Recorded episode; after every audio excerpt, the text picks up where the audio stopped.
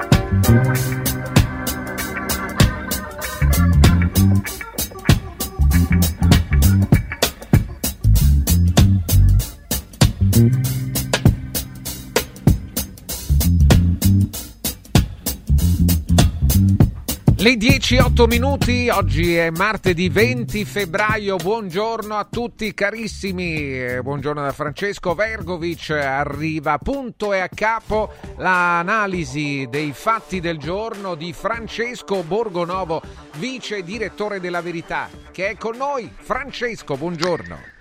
Buongiorno, buongiorno Francesco, buongiorno a tutti, ben ritrovati, buongiorno, è una bellissima giornata nel vederti Ieri dicevamo del senso di benessere sì, che ti pervade sì, sì, quando arrivi al lavoro. Io anche questa mattina sono pervaso da questo senso Ah, di bene. benessere nel Bene, vederti. bene. Grazie, non vedi grazie. come sono, mi vedi pervaso? Sì, molto, molto pervaso, Molto, più, molto del solito, pervaso. più del solito. Più, sì, più pervaso del solito, bene, bene. Questo, questo mi fa piacere anche perché oggi sono tante cose. Ieri mi hai chiesto di parlare di Navalny e oggi giustamente andiamo su Navalny, anche perché ieri ne sono successe di tutti i colori. Non so se hai seguito manifestazioni, contestazioni alla Lega, a Romeo che è andato in. ehm, in piazza anche lui a fare la manifestazione per Navalny, gli hanno chiesto, cioè sta diventando di nuovo come prima, cioè tu devi andare a commemorare Navalny, però devi snocciolare tutta la, la retorica, no? devi dire tutte le frasi che sono, eh, che sono accettate sul santo Navalny. Uno può anche dire eh, che eh, insomma, è dispiaciuto, è, è vicino alla famiglia, non ama che i dissidenti muoiano in carcere e anche non santificare Navalny, no? Cioè, mi sembra una cosa, anche perché ehm, eh, io vedo, guarda qua, ho ritrovato un vecchio articolo, non ta- nemmeno troppo vecchio, eh, perché poi eh, le cose invecchiano molto male, ma non è nemmeno eh, troppo vecchio, un articolo della stampa del 2012, no? perché poi ci dimentichiamo, quindi non è che sono 100.000 anni fa, 2012, ehm, in cui si diceva, il, eh, il titolo era su Navalny appunto, 35 anni, quindi non è che fosse proprio un ragazzino, il titolo era, sentite qua, il blogger xenofobo che unisce la piazza contro lo zar Putin. Capito? Lo chiamavano il blogger xenofobo, poi adesso è diventato no, un idolo santo. Ora io guardate, apprezzo molto il coraggio di Navalny, il, um, mi, mi basta questo, no? mi basta questo gesto per giudicarlo. Ehm, lui avrebbe potuto starsene lontano, ha scelto di tornare in patria, forse anche perché pensava che non lo toccassero, però è tornato in patria, è andato, ha affrontato la, la condanna che doveva affrontare, ha, ha scelto consapevolmente di rischiare la vita, questo mi basta no, per trovarlo per trovarlo stimabile, no? per trovarlo uno che, eh, anche se magari ha delle idee che non condivido, per trovare uno che insomma lotta fino in fondo per quello, mh, per ciò in cui crede. E questo mi sembra, mh, insomma, mi sembra una cosa stimabile. Per cui io penso che eh, sia sbagliato che i dissidenti siano incarcerati. Penso che non vorrei vivere in una nazione in cui chi la pensa diversamente finisce in galera. Lì ovviamente c'erano anche accuse di altro tipo, eh, perché non è che la motivazione ufficiale era politica, quindi eh, c'era un'accusa diciamo, che riguardava altri ambiti e non eh, le, le della dissidente. Ovviamente è difficile stabilire no, dove stia la- l'accusa forzata e invece la, la- dire, la verità. Eh, io non lo so, lo ignoro, non ho fatto indagini sulla situazione di Navalny, sulle eventuali ehm, mosse per la corruzione. Tra l'altro lui sulla corruzione insisteva tanto, era il suo tema principale. Io mi limito a leggere quello che c'è sui giornali in Italia, no? perché non sono lì, non posso verificare, non so come sia morto, leggo le accuse di avvelenamento e dopo ne parleremo anche con un ospite che sa mh, di queste cose, insomma, ne mastica parecchio. E quindi io mi limito a dire uno che va incontro al suo destino, così con la testa alta, ha la mia stima. Dopodiché ehm, continua, non per il fatto che io insomma, abbia stima per una persona del genere e mi dispiaccia ehm, e mi, mi senta, come dire, anche offeso dal fatto che uno che eh, fa una lotta per, per le sue posizioni muoia in carcere, eh, non mi impedisce di vedere no, tutte le contraddizioni che ci sono in questa retorica sulla Russia che viene descritta come una specie di come se fosse la dittatura zarista, sicuramente un sistema diverso dal nostro, sicuramente hanno un'idea di democrazia molto diversa dalla nostra da sempre. E, però insomma mh, forse noi la stiamo anche un po' esagerando in senso propagandistico come abbiamo fatto negli ultimi due anni causando dei danni facendo dei danni non facendo qualcosa di buono eh, tra l'altro insomma mi pare che ehm, lo, lo, stesso metodo venga applicato anche ad altre situazioni, no? stesso metodo di divisione bene e male. Ma questo non cambia granché, insomma, no? che siano anche altri eh, censurabili, discutibilissimi, non è che cambia il, il parere no, no. su questo sistema, che certamente è un sistema terribile, nessuno... Io non vorrei mai vivere in un paese del genere, come pure negli Stati Uniti per altre, altre eh, Beh, sai, derive che ci eh, sono, ma anche qui in Italia ci sono tante cose che non vanno, eh, bisogna pur trovare un posto dove, dove stare. Insomma, ma no? ognuno sta dove, dove, lo mette la sorte anche. Però no? ti voglio dire, maniera, dove... il caso di Navalny è, è, è, al di là di quello che scrive la stampa eh, sai, pure oggi scrivono delle cose magari su di te o su di me, no? Poi non è detto che siano eh, così. Eh, è, siano quello, è, è, quello il punto, sai che cos'è che mi stupisce? quello è il punto, Francesco, vedi? Eh, hanno fatto una lista di putiniani, su... magari alcuni lo saranno pure, altri no e quindi eh, b- bisogna certo, capire figurati, di, che si tratta. Io mi, mi, ci sono trovato in mezzo eh, più volte, però vedi, quello che voglio mettere in, in evidenza è proprio questo, no? come cambiano le cose. Cioè tu il giorno prima sei un uh, criminale eh, razzista no? e, e, cattivo e poi quando diventi utile sei buono. Allora, Vabbè, questo, in sì, questo quadro giudicare, sempre, eh, farsi un'idea chiara è molto difficile, no?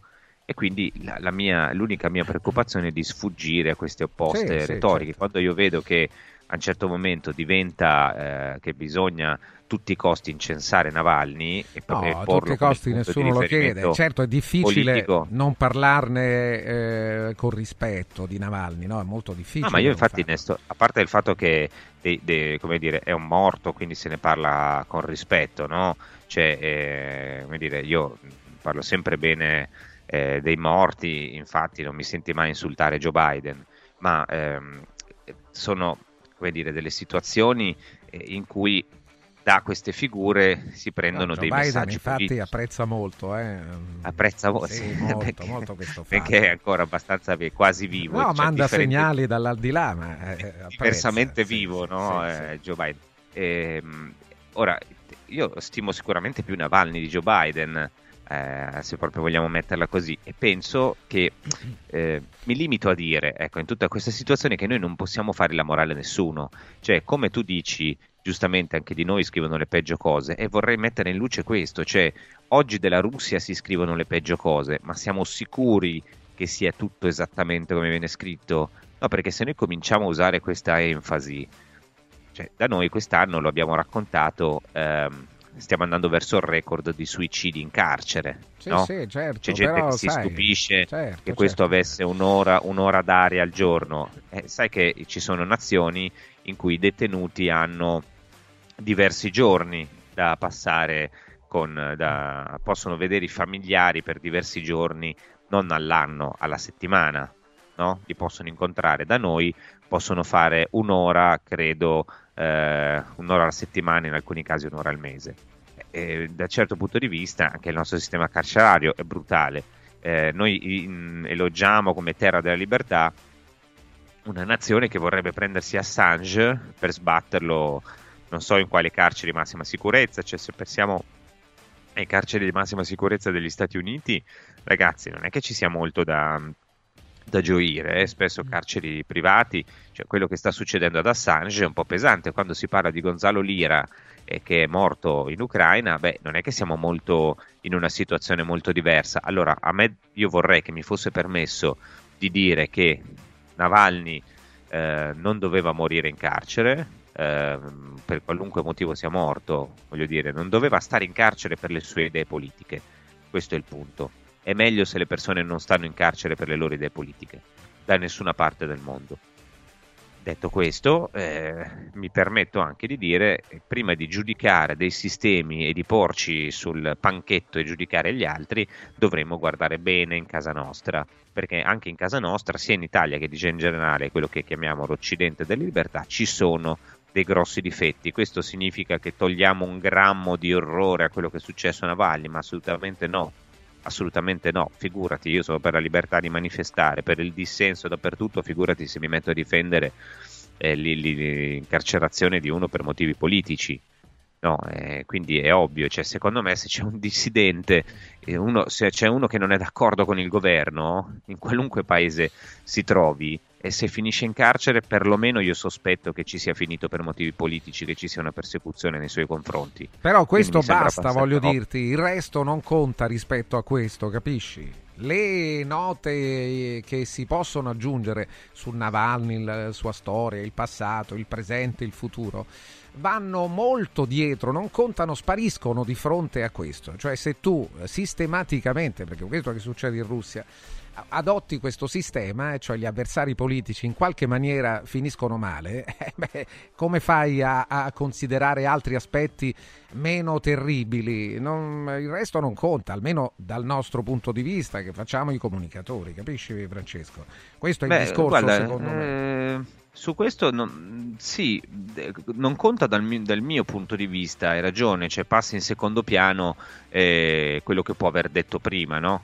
Eh, quello che può aver fatto, cioè non è che il fatto che prima fosse, lo, lo, gli scrivessero che era xenofobo allora giustifica il fatto che lui finisca in carcere, questo assolutamente non è possibile, no? Eh, quello che secondo me però, perché bisogna dire tutte le cose, cioè il fatto di dire tutte le cose se sono vere eh, non deve essere proibito e non deve essere neanche ritenuto imbarazzante o sbagliato, secondo me. Cioè dobbiamo dircele tutte le cose per capire come funziona il nostro sistema.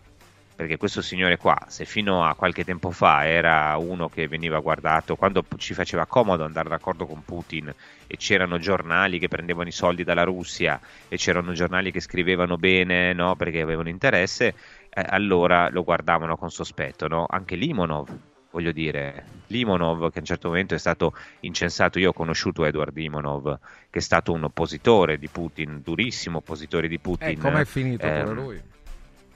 Beh, lui no, lui è finito bene, nel senso che insomma è morto per eh. i fatti suoi, e, e fatto, ha fatto molto carcere, ha fatto molto carcere Limonov, e, ma Limonov, cioè, preso, se, preso da solo, cioè, se fosse stato un militante politico italiano, l'avrebbero trattato come il più pericoloso dei nazisti da bandire dalla vita pubblica.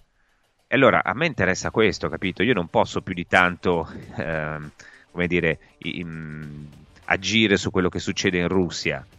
Posso dire ai miei occhi questa roba qui non va bene, la racconto, la dico, ma voglio raccontare tutto l'insieme dei fatti, non perché voglio sminuire la figura di Navalny e voglio dire ma sai che c'è, in fondo hanno fatto bene a farlo crepare in carcere, ma assolutamente no però dobbiamo renderci conto della complessità degli eventi. Se sono cose vere, non ci deve essere timore a, a metterle in fila, non perché questo tolga della, ripeto, del coraggio, della bravura a Navalny, ma semplicemente perché fa vedere come ragioniamo noi, come siamo pronti a cambiare idea appena cambia il nostro interesse.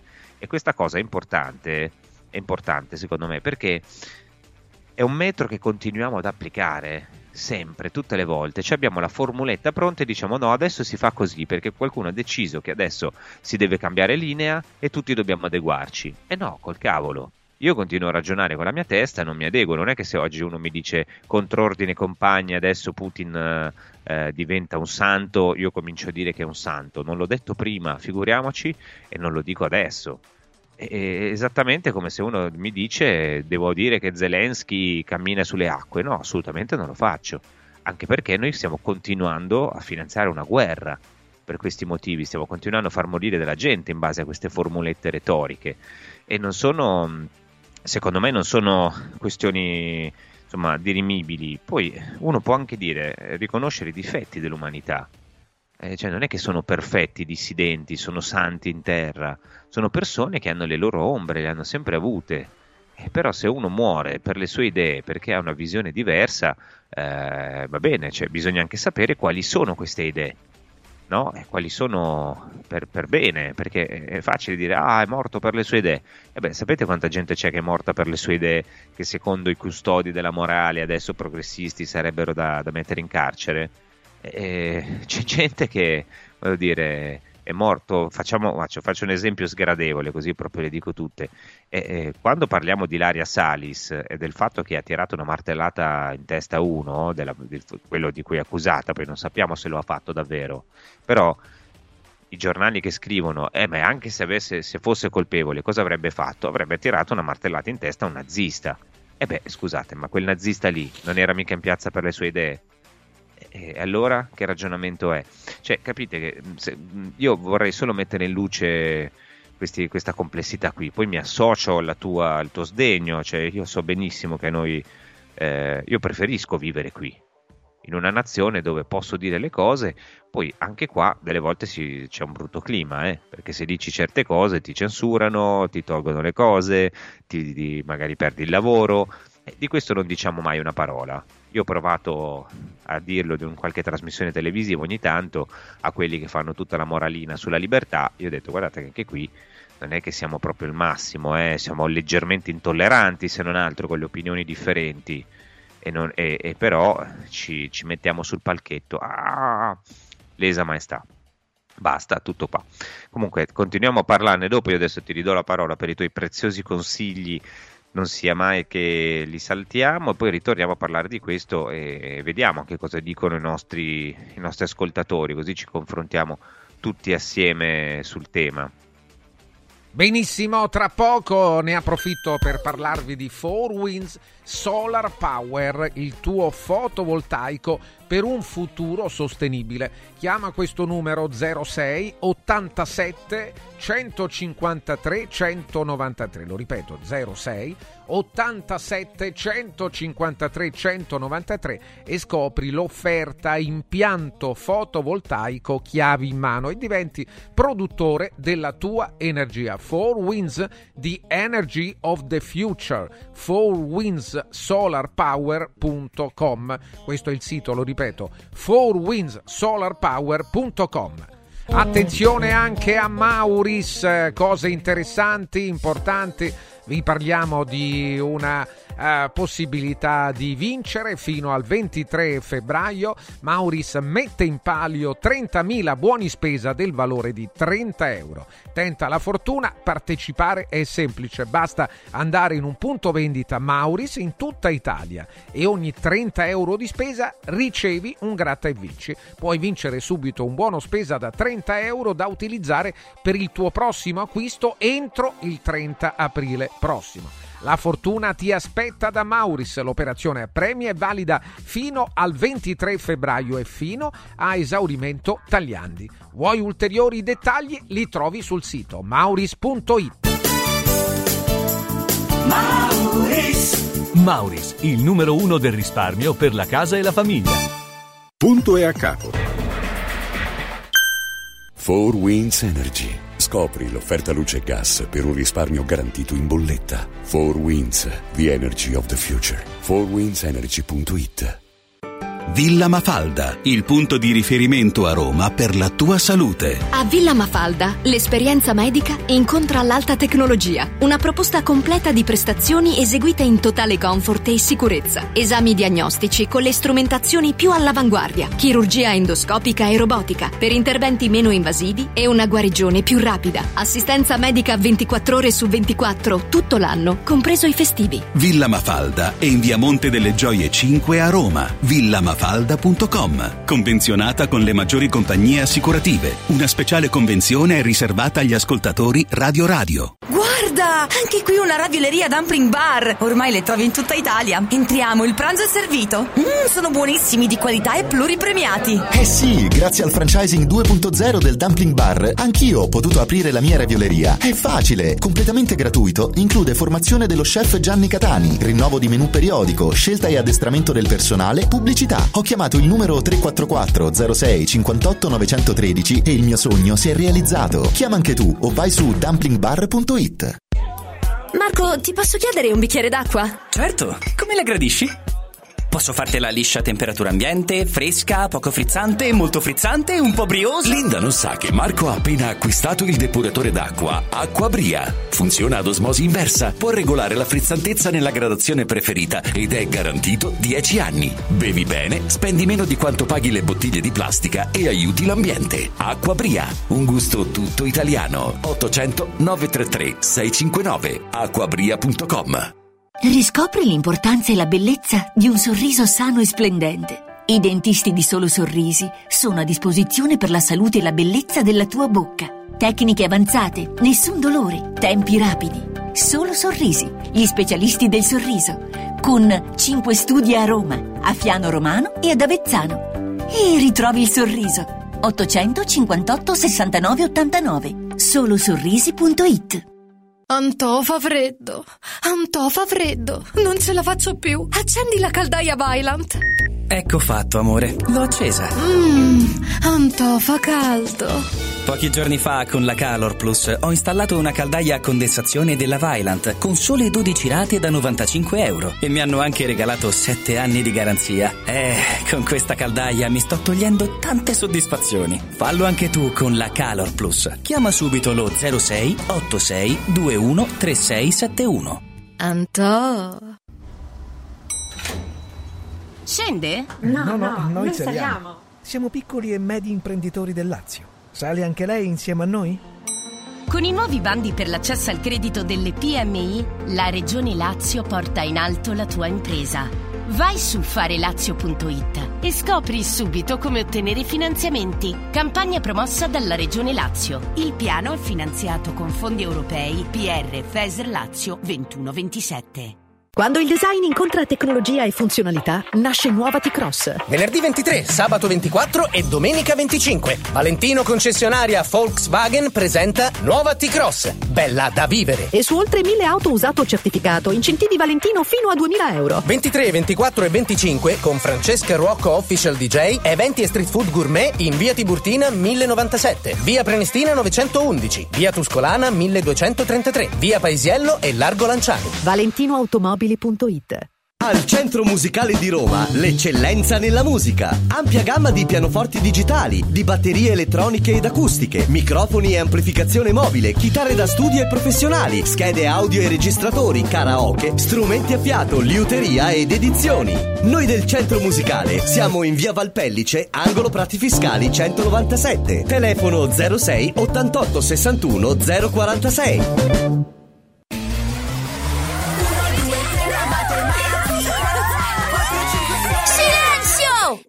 A Carnevale, tutti a Cinecittà World! Sì!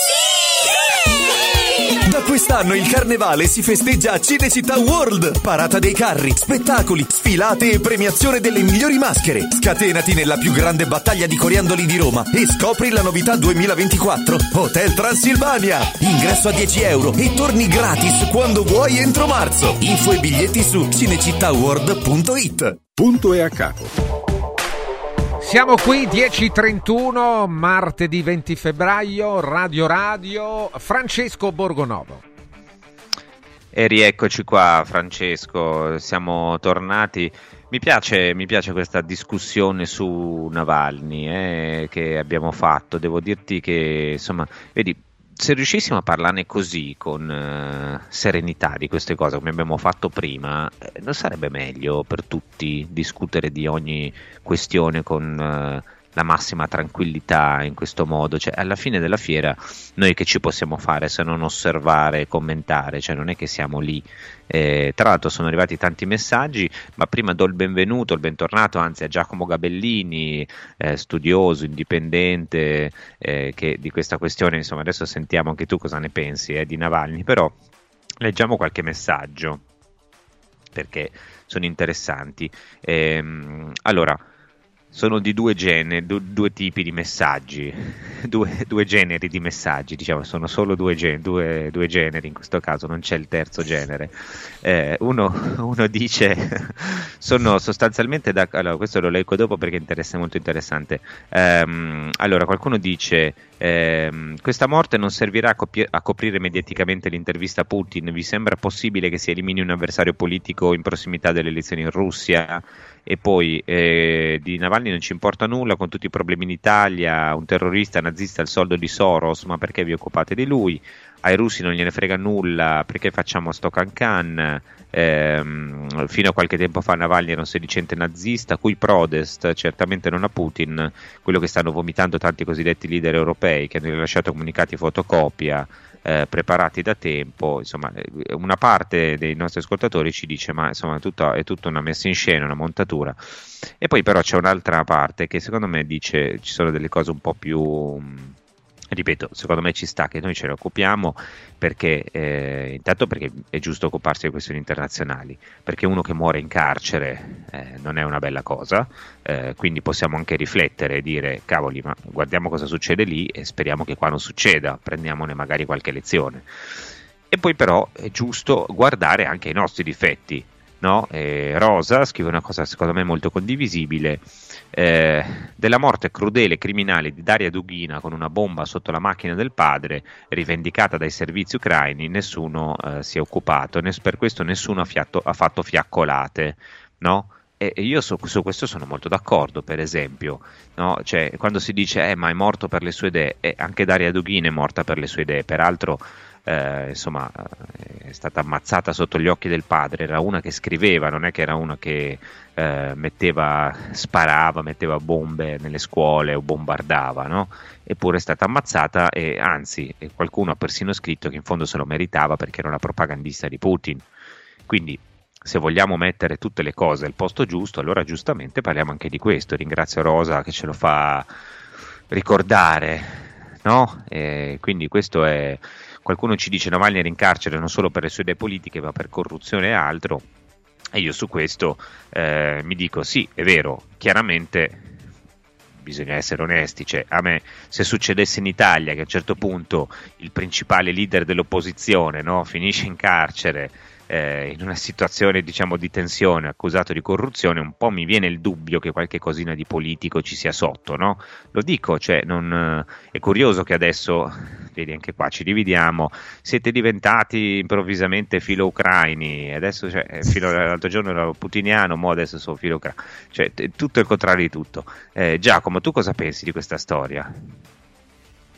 Io intanto sottolineerei che, eh, che Navalny sia il, fosse il principale oppositore di Putin è una, più di una forzatura. Il principale oppositore di Putin è Gennady Zyuganov, membro del Partito Comunista, che è una, sostanzialmente la seconda forza politica in Russia. Se si va a guardare quale è il programma politico del Partito Comunista Russo, si vede che raffrontato a quello di Russia Unita, che è questo è il partito di Putin, ecco Putin al confronto sembra un ultramoderato, un democristiano.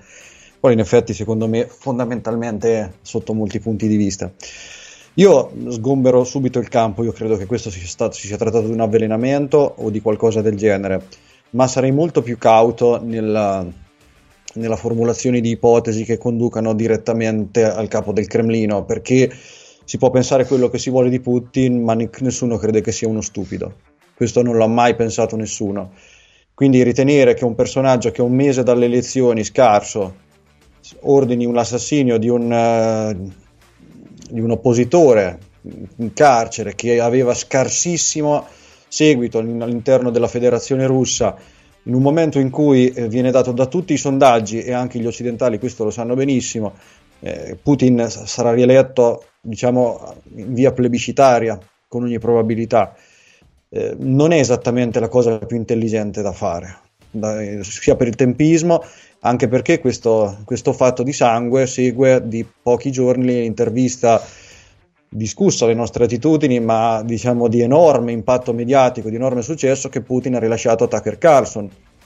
Un'intervista che è stata visualizzata non so da quante centinaia di milioni di persone in pochi giorni, molte delle quali occidentali, che per la prima volta hanno avuto la possibilità di eh, diciamo, ascoltare la versione dei fatti russa, le, le, le, le argomentazioni russe, senza la mediazione di alcuni interessatissimi mi verrebbe da dire distorsori occidentali, perché noi le, le, quello che dicevano i russi ci è sempre arrivato per vie traverse, immediato, filtrato, eh, ricostruito in maniera più o meno pelosa. E, e si è anche cercato di stigmatizzare questo genere di intervista in via preventiva. Evidentemente c'era il timore di mettere a confronto la loro narrazione con la nostra, il timore che la nostra alla, da questo raffronto ne uscisse a pezzi. Ma al di là di questo, credo che sia probabile, possibile sicuramente, se non probabile, che ci siano degli interessi molto, molto ampi dietro la morte di questo personaggio. Io ricordo che eh, Putin si è fatto molti nemici non solo eh, fuori dalla Russia, ma anche, e mi verrebbe da dire, soprattutto all'interno della Federazione russa. Eh, ricordo che eh, fino agli anni, per tutti gli anni 90 la, la, gestione del potere in Russia era appannaggio di un centro di potere denominato la famiglia, che era composto da una cricca di oligarchi che erano ex giovani membri del Komsomol, l'organo giovanile della, del Partito Comunista Russo, che avevano approfittato delle privatizzazioni per appropriarsi del patrimonio industriale e minerario della, dell'ex Unione Sovietica, sostanzialmente. Questi personaggi manipolavano Yeltsin. Arrivato Putin, eh, si sono visti tracciare una linea rossa dinanzi a loro. Ha detto: Voi continuate a fare i vostri affari, ma se proverete a ingerire negli affari politici, ne pagherete le conseguenze. Alcuni hanno recepito il messaggio, come Roman Abramovic, hanno continuato a fare i loro affari, altri, come Boris Berezovsky, Mikhail Khodorkovsky, eh, Mikhail Prokhorov, eh, Arkady Gaidamek, hanno invece cercato di sfidare Putin e ne hanno pagato aspramente le conseguenze. C'è stato quindi un, primo regolamento di conti con questi centri di potere. Alcuni, Berezovsky è morto in, uh, a Londra, Khodorkovsky è stato incarcerato, poi adesso attualmente è libero. Eh, sulla scia della riconfigurazione della struttura economica che la Russia ha portato avanti dal 2014, sostanzialmente dopo le prime sanzioni e poi in, in via accelerata dopo il 2022, questi oligarchi, anche quelli che avevano giurato fedeltà al Cremlino, hanno perso gran parte dei propri patrimoni perché erano collegati alle economie occidentali. Quindi le sanzioni, la riconfigurazione della struttura economica russa, lo spostamento del baricentro economico a 180 gradi da ovest a est, eh, per loro si è tradotto in un salasso. E quindi è possibile che alcuni di loro abbiano il dente avvelenato con Putin e abbiano cercato di tirargli uno, uno sgambetto. Quindi sono molti gli interessi dietro la morte di questo personaggio. Io se devo fare un, una, so, una, semplice lettura, cui prodes, che è sempre la domanda da porsi quando accadono queste, queste vicende, rispetto alle quali non abbiamo informazioni sufficienti per, per farci un'idea, diciamo, eh, circostanziata, e direi che Cui Prodes non porta il capo del Cremlino, ma porta altrove, indubbiamente. Poi c'è poi la possibilità che questi interessi si siano saldati con progetti, diciamo, di altro carattere. Noi sappiamo che in Russia hanno operato più volte svariati servizi di sicurezza e si è sempre cercato di attribuire tutte le morti di giornalisti, eccetera, al capo del Cremlino. E questo mi sembra una forzatura. La Russia è un paese grande, perché dietro ogni omicidio di ogni giornalista e di ogni. In Russia c'è una malavita organizzata di tutto rispetto, noi questo lo sappiamo. Quindi credere che tutte le morti siano riconducibili al Cremlino mi sembra molto strumentale, molto fazioso dal mio punto di vista.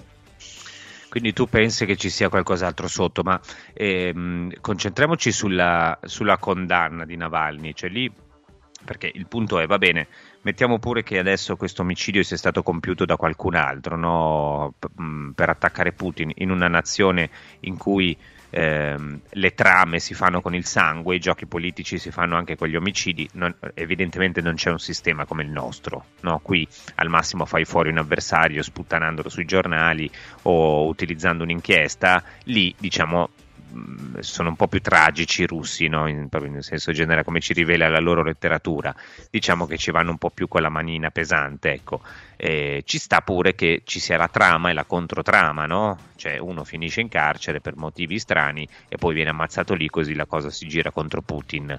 Eh, non mi stupirebbe, eh? abbiamo visto le, le, peggiori cose, cioè abbiamo visto eh, gasdotti saltati, poi dare la colpa ai russi che se lo sono fatto da soli poi salta fuori che invece non sono stati loro. Insomma, qui finché non esce qualcosa di molto serio, io mh, mm, sospendo il giudizio, cioè sinceramente fatico anch'io a credere che l'abbia ammazzato Putin. Detto questo, mi domando, eh, il, per quale motivo è finito in carcere, cioè il fatto che un oppositore politico anche piuttosto duro finisca in carcere non, non mi fa stare tranquillo, è una cosa che non mi piace, cioè se succedesse qui io direi cavoli qua c'è qualche mossa politica sotto, tu cosa pensi di, del, del motivo per cui è finito dentro? Allora, io credo che eh, lui non sia finito dentro in quanto oppositore di, di Putin, io credo che sia finito dentro e quella, e quel, diciamo, quel caso di corruzione, appropriazione indebita, in realtà intentato contro di lui da un'azienda francese, sia diciamo di secondo piano. In realtà c'era un problema di, chiaramente di chi era Navalny. Navalny era, non era tanto un oppositore, perché in Russia, che, che se ne crede, l'opposizione c'è e anche tenace sotto molti aspetti, come dicevo prima. Se si fanno vedere i discorsi del, di Zyuganov, ormai defunto, eh, Vladimir Zirinovsky, che era membro del partito nazionalista, e si vede che c'erano anche delle aspre critiche nei confronti del Cremlino. Navalny rappresentava, e secondo, questo secondo me è stato l'errore anche abbastanza grave della, del Cremlino, una, una, minaccia di altro genere. Cioè, Navalny si è formato a Yale e aveva beneficiato dei sussidi di alcune, eh, di alcune società riconducibili alla National Endowment for Democracy, che è una fucina delle rivoluzioni colorate in giro, in giro nello spazio ex sovietico e non solo. Eh, questa, questo tipo di, di, formazione che ricevono quei personaggi che poi conducono le operazioni colorate non è, sempl- non è tanto un'opposizione politica, ma il fatto di far leva sugli strati più giovani della popolazione per cercare di seminare discordia, caos, fratturare la società. E io credo che Putin, che non ridimentichiamolo mai, è un personaggio che si è formato nel, nei servizi di sicurezza russi, quindi ha un particolare approccio alle questioni securitarie abbia ehm, inteso lui e i suoi collaboratori questo genere di, di approccio che eh, Navalny portava avanti come una minaccia di lungo periodo alla Russia. Eh, ricordiamo che Putin è impegnato, Putin nella sua cerchia eh, diciamo ristretta, la classe dirigente russa è impegnato in un processo che a mio parere è piuttosto evidente di ricostruzione della dimensione imperiale della Russia.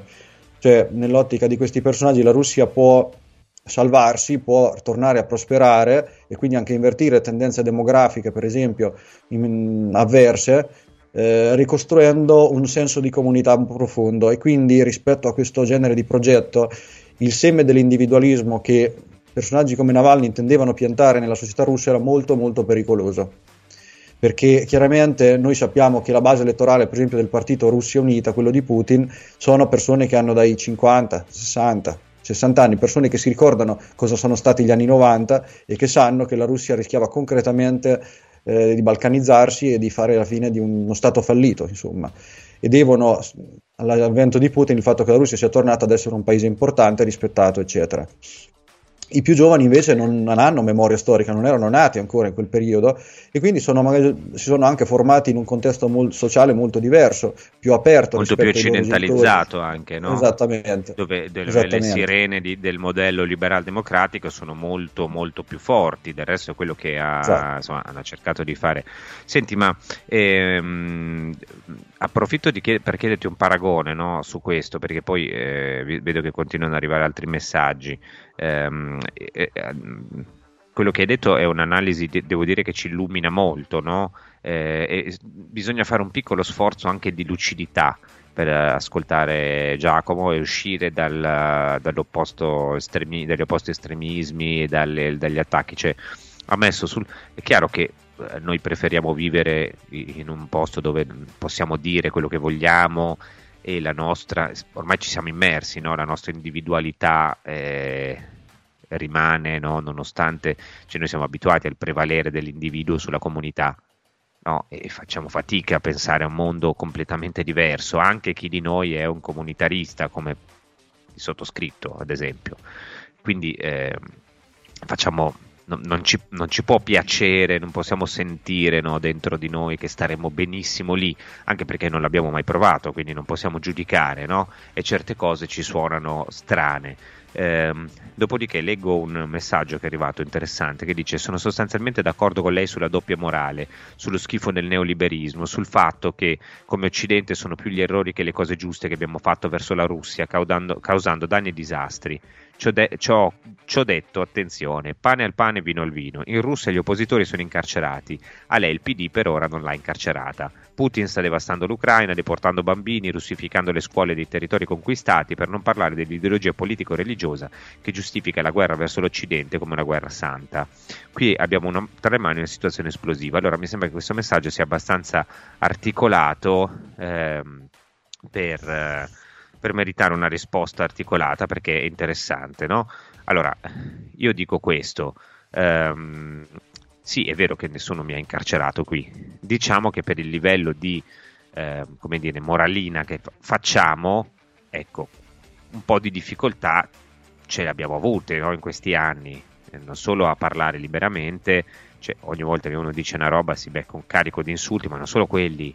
Eh, perde magari del, degli spazi di lavoro, perde dei contratti, eh, perde la possibilità di presenziare conferenze, se non sta dentro questo sistema magari finisce sui giornali indicato come un putiniano, che non è una bella cosa, eh? Cioè, finire su un giornale che dice che tu sei un servo dei russi, a parte che è un'accusa molto pesante, no, perché eh, insomma ti accusano di intelligenza con una nazione straniera con cui volenti o non, cioè sostanzialmente sei in guerra. Quindi attenzione, non è una cosa bellissima. E poi c'è gente che per non aver accettato delle imposizioni ha perso lavoro, ha perso lavoro, non è potuto uscire di casa, cioè, quindi è vero che qui non si ammazzano le persone, ma eh, il livello di oppressione sta diventando crescente, no? sta diventando ehm, crescente e, e, pesante. E poi non ci siamo solo noi italiani, eh, c'è, c'è anche diciamo, l'Occidente e qui voglio chiedere a Giacomo, c'è per esempio la situazione di Assange che eh, qualcuno giudica paragonabile, secondo me è ancora diverso perché mettiamo pure che la dissidenza, no, come dire, questo progetto che, che, che, tu dicevi, giustamente io non lo condivido, no? non è un progetto che mi piace, quello che tu hai illustrato prima di Navalny. Detto questo, ritengo per, per mia formazione che se, anche se uno ha un progetto che non mi piace, lo si sconfigge nelle urne, lo si sconfigge con la propaganda politica, lo si sconfigge con la battaglia delle idee, non certo favorendo no, eh, l'incarcerazione oppure godendo se finisce dentro. Detto questo, appunto, figurati, mi faccio qualche dubbio delle volte sull'indipendenza della magistratura qua, figurati in Russia dove c'è effettivamente un potere molto forte, no? del, del eh, ricreare la Russia imperiale significa anche questo, quindi sono situazioni molto diverse e lucidamente eh, ammettiamo le differenze. Detto questo, mi sembra che Assange sia in carcere non per frode fiscale, ma lì proprio per una questione di eh, libertà di espressione. Punto sì, si era anche cercato di, di, dire che per stupro, c'erano stati dei, dei casi, eccetera, montati sul suo conto. Quindi eh, ci sono svariati paralleli, cioè il fatto che non reggesse alla prova dei fatti quelle, quel tipo di contestazioni mi pare, mi pare evidente. Di certo c'è un, una soglia di potere che non va sfidata, eh, in Russia come, come, in Occidente e se ne pagano amaramente le conseguenze. Io voglio ricordare, una, voglio fare una piccola distinzione. Navalny agli occhi de, del, del, Cremlino e non solo degli apparati di sicurezza russi non è un oppositore, è un agente straniero, questo va, va dimenticato. E invito tutti a riguardare il contenuto di un'intervista eh, rilasciata a, da Viktor Orban a Tucker Carlson l'estate scorsa in cui Carson gli chiedeva a lei, sembra essere l'unico che, magari lei è stato anche tra quelli che eh, insomma si è, ha avuto a che fare con i comunisti durante la sua gioventù, quando c'era l'Unione Sovietica, però lei sembra l'unico di, a capire veramente la mentalità russa. E Orban gli ha detto chiaramente: Noi dobbiamo ehm, renderci conto che mentre la nostra gerarchia di priorità fa, siamo stati piccoli, abbiamo, siamo modellati dalla nostra storia, la Russia a sua volta ha una sua storia e quindi è normale che per un paese del genere primo in cima alla gerarchia delle priorità ci sia come tenere unito il paese. E quindi tutto questo cioè, eh, produce una, una, certa cultura politica profondamente diversa dalla nostra. Quindi quelli che dicono ah si sta meglio qua, si sta meglio là, fanno paragoni tra un paese che ha 60 milioni di abitanti, è piccolissimo, densamente popolato, etnicamente piuttosto omogeneo, rispetto alla Russia che si estende è il paese più grande del mondo, ha 20 milioni di musulmani al proprio interno, 20 milioni. Noi ci vogliamo rendere conto di cosa potrebbe comportare avere a che fare con, facciamo un paragone, tipo 7-8 milioni di musulmani al proprio interno, cittadini italiani.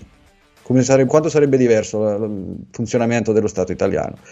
Poi anche lo Stato italiano, direi che si, quando si è trattato di, mettere, di porre rimedio ad alcune situazioni spinose non si è fatto troppi scrupoli a far morire gente in carcere. Ricordo Gaspare Pisciotta, ricordo Michele Sindona, ricordo Nino Gioè.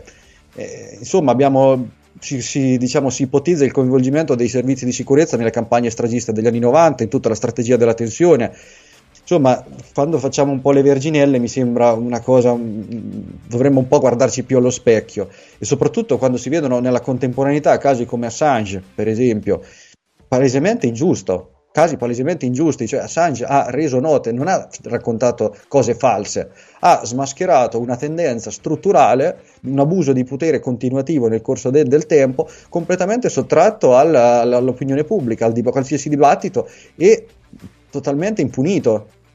Cioè, dopo quando si quando dice ah perché i, musulmani eh, ci odiano, eh, Insomma, se si guarda quello che, che Assange ha messo, ha messo, a nudo, quello che è stato fatto nel, per esempio in Iraq, eccetera, insomma, certe cose, vedi, questo è, sarebbe utile. Eh, porre la, la, popolazione in una democrazia compiuta nelle condizioni di riflettere propri, sulle proprie strutture, sui propri squilibri. Invece queste versioni devono, non è che devono essere confutate con i fatti, devono essere semplicemente rimosse.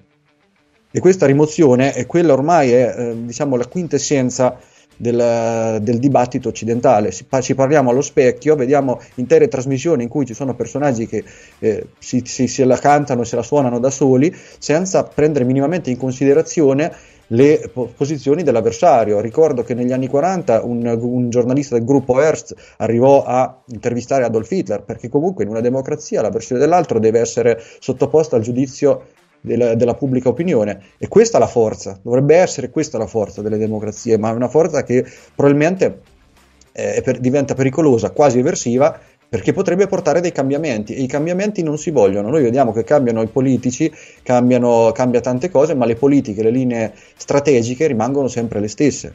E in galera continuano ad andarci sempre coloro che magari com- cercano di cambiare le cose in una direzione che non è conforme a certi progetti precostituiti.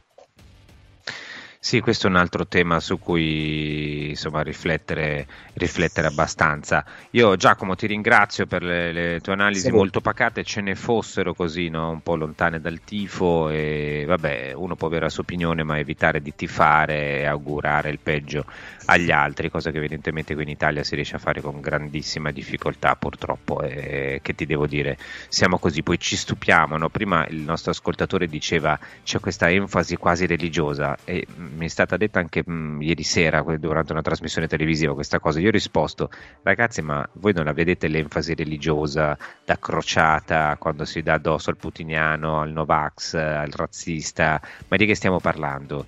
Cioè, qui siamo a livelli anche qua da setta ormai, no? Per cui eh, guardare, puntare il dito sugli altri, eh, forse insomma evitiamo, evitiamo di, di, giudicare, perché altrimenti, come diceva Bob Marley, no?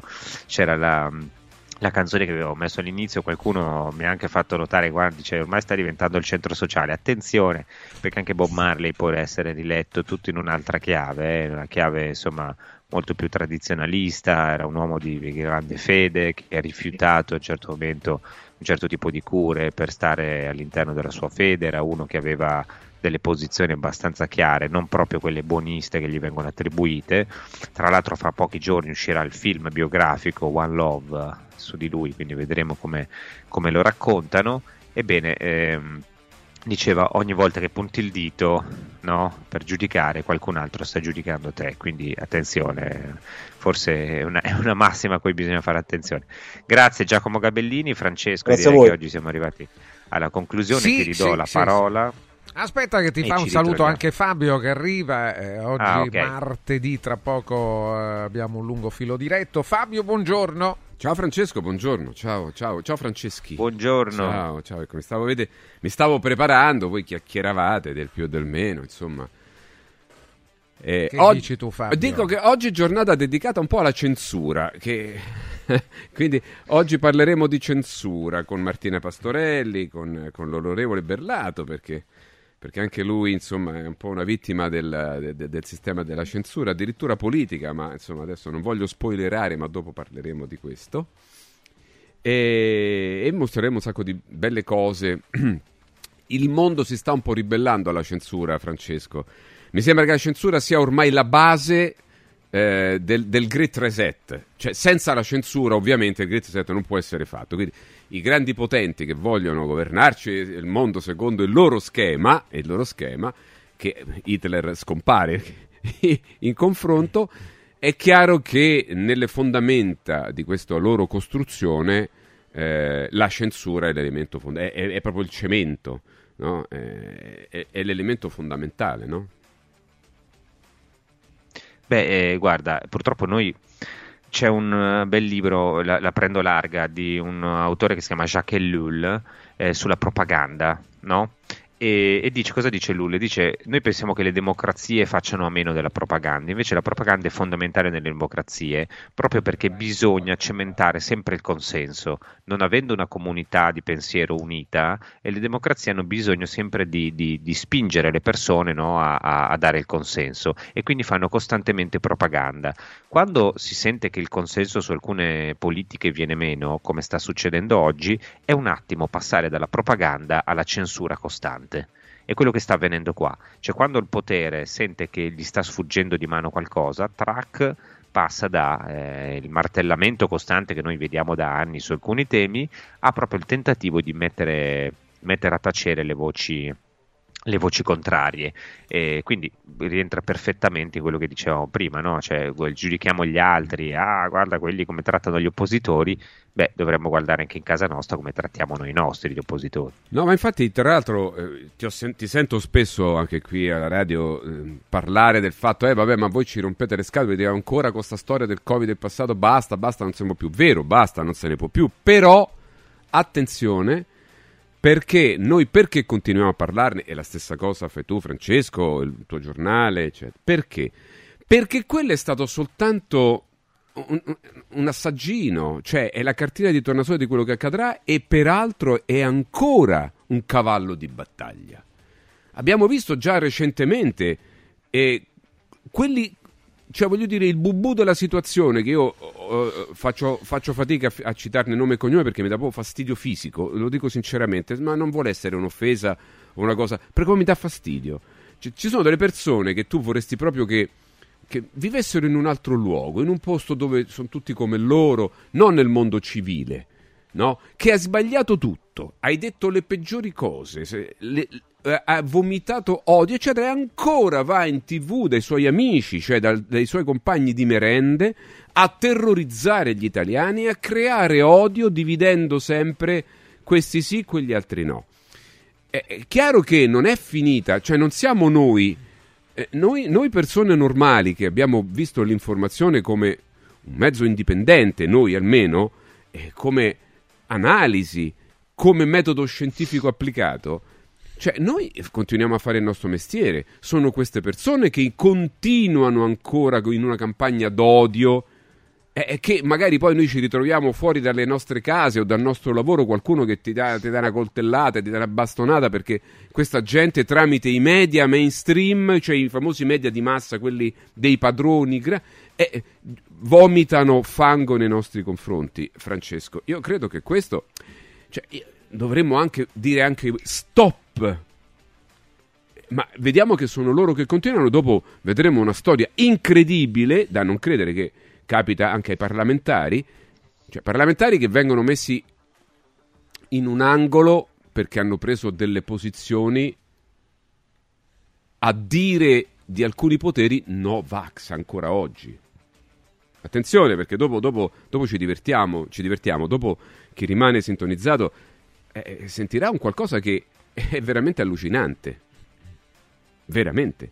Francesco, eh, eh, io credo che questa sia una cosa che, sulla quale eh noi sì, dobbiamo ma... continuare a lottare, ma per la gente, perché poi, ripeto, se poi arrivano le dittature come nel passato, forse... Guarda, no, su questa cosa del Covid hai perfettamente ragione, non si deve smettere, io ne faccio un punto di principio di tirarla fuori ogni volta che è possibile, non si deve smettere perché quello che, che vogliono è esattamente questo, che non ne parliamo più.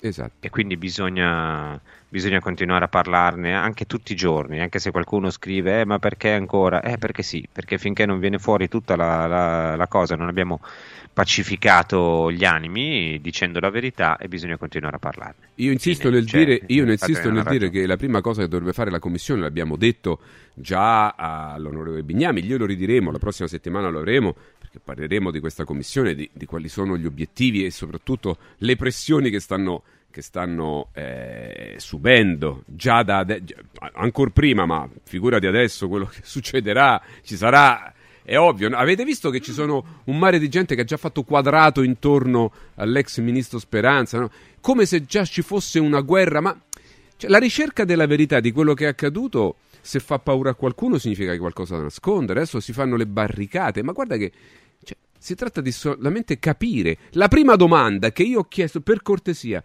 Ci dite chi è stato a scrivere il famoso protocollo tachipirina, paracetamolo, chiamatelo come pare, e vigile attesa? Cioè, perché quella roba lì cioè, è l'origine dei peccati. Cioè, chi ha scritto quella roba che non ha nulla di scientifico e anzi è contraria alla buona pratica medica per curare un'influenza, un, una sindrome influenzale, comunque un virus influenzale qualsiasi, una, una, un coronavirus qualsiasi, cioè quella roba lì lo sanno anche i bambini. Guarda, io ho una mia nipote che, che è appena iscritta, sta facendo il primo anno di medicina, lei già lo sa che quella cosa è una cazzata colossale. Quindi Basterebbe intanto solo capire chi è stato, cioè nome e cognome di colui che ha scritto quella roba, perché non è che sia scritta da sola, qualcuno l'ha scritta. Chi è stato? Il ministero lo dovrebbe sapere. Anzi, lo sa sicuramente. Ecco, io dico, basta chiedere questo. Poi si prende la persona che l'ha scritto, si chiami, ci senti. Mi dici perché lo hai scritto? Darà una risposta. No, Francesco, scusami, sono pazzo io o questo dovrebbe essere il metodo per cominciare? No, no, ma mi sembra la cosa più... in un luogo normale non ci sarebbe bisogno di ridirglielo, Fabio. Eh. Cioè, è, è, così, no? Eh, però evidentemente qua eh, dice qualcuno il mondo al contrario, è apposta, no? certo. Va bene, dai. Francesco, dai, c'erano un po' di cose che volevo farti vedere, ma domani perché è tardi adesso. Compreso questo fatto, guarda, te lo faccio vedere così, non so se la regia ce l'ha già pronto. In Gran Bretagna, vedi? In Gran Bretagna c'è una notizia, questa è sul Corriere della Sera, ah, certo. eh eh, bando totale dei telefonini nelle scuole, anche durante i pasti e l'intervallo. L'obiettivo è minimizzare il disturbo e migliorare il comportamento in classe. L'uso sarà vietato anche durante intervalli e pasti e i professori avranno il potere di perquisire le borse degli studenti. No, magari, magari da, ci insegnano qualcosa dai paesi anglosassoni, cioè quelli che li creano queste cose, poi alla fine dicono no, bando giusto. Eh, magari togliere questa roba che frigge il cervello ai ragazzini, meglio, no? Mm. Almeno ore di, nelle ore di scuola, almeno io questo, questo, penso, l'ho sempre sostenuto. Mi pare che questo governo un po' se ne sia dimenticato di questa storia dei cellulari, sì, eh? Valditara sì. la, la, spingeva molto, poi dopo vabbè. Qua, eh, sarà sempre, arrivata no? la telefonata. È sul cellulare, ovviamente. Sul cellulare. ciao, ciao, ciao Francesco. A domani. Ci vediamo domani. Ciao, ciao, ciao. Questa è carina, me la, poi me la rivendo. Ciao. Buongiorno a Francesco Borgonovo. Allora, io voglio uh, darvi qualche informazione molto utile con lo sportello legale sanità, che da 12 anni lavora per ottenere giustizia e giusti risarcimenti a favore delle famiglie colpite dalla mala sanità, senza costi anticipati, solo in caso di successo corrisponderete allo sportello legale sanità quanto stabilito per l'attività svolta, ma lo ripeto, solo in caso di risarcimento. I casi di mala sanità possono essere tanti, vi faccio solo qualche esempio, infezioni all'interno di strutture sanitarie, danni o decessi provocati alla nascita su bambini sani oppure decessi provocati da mancata prescrizione di farmaci o strumenti di prevenzione delle trombosi in occasione di interventi interventi chirurgici. Se volete segnalare il vostro caso, chiamate lo sportello legale sanità. C'è un numero verde, informatevi, date eh, le informazioni anche voi al team di esperti dello sportello legale sanità. Il numero è 800 700 802, lo ripeto, 800 700 802. Vi do anche il sito, può essere utile, sportellolegalesanita.it. Vi parlo anche di Universal by Radio Radio è il materasso multistrato in memory e schiume evolute con topper system nato grazie proprio alla collaborazione tra Ruega Materassi e Radio Radio. Universal, vi spiego che tipo di materasso sia, è un materasso in grado di soddisfare qualunque esigenza grazie alla sua speciale composizione di sette strati che forniscono il giusto sostegno e la giusta climatizzazione durante il sonno. Universal può diventare rigido, medio rigido, medio morbido e morbido, semplicemente con una zip, tutto in un unico materasso. Universal è interamente realizzato con materiali ad alta densità che lo rendono decisamente robusto e durevole nel tempo. Universal è resistente ad acari e polvere ed è soggetto a detrazione fiscale come spesa medica. Scopritelo subito da Ruega Materassi ad un prezzo promozionale nei cinque negozi di Roma. Gli indirizzi li trovate sul sito ruegamaterassi.com. Vi confermo che c'è la possibilità di spedire qualunque prodotto Ruega in tutta Italia. Radio Radio ha presentato Punto e a capo. L'attualità letta dai giornali e riletta da Francesco Borgonovo.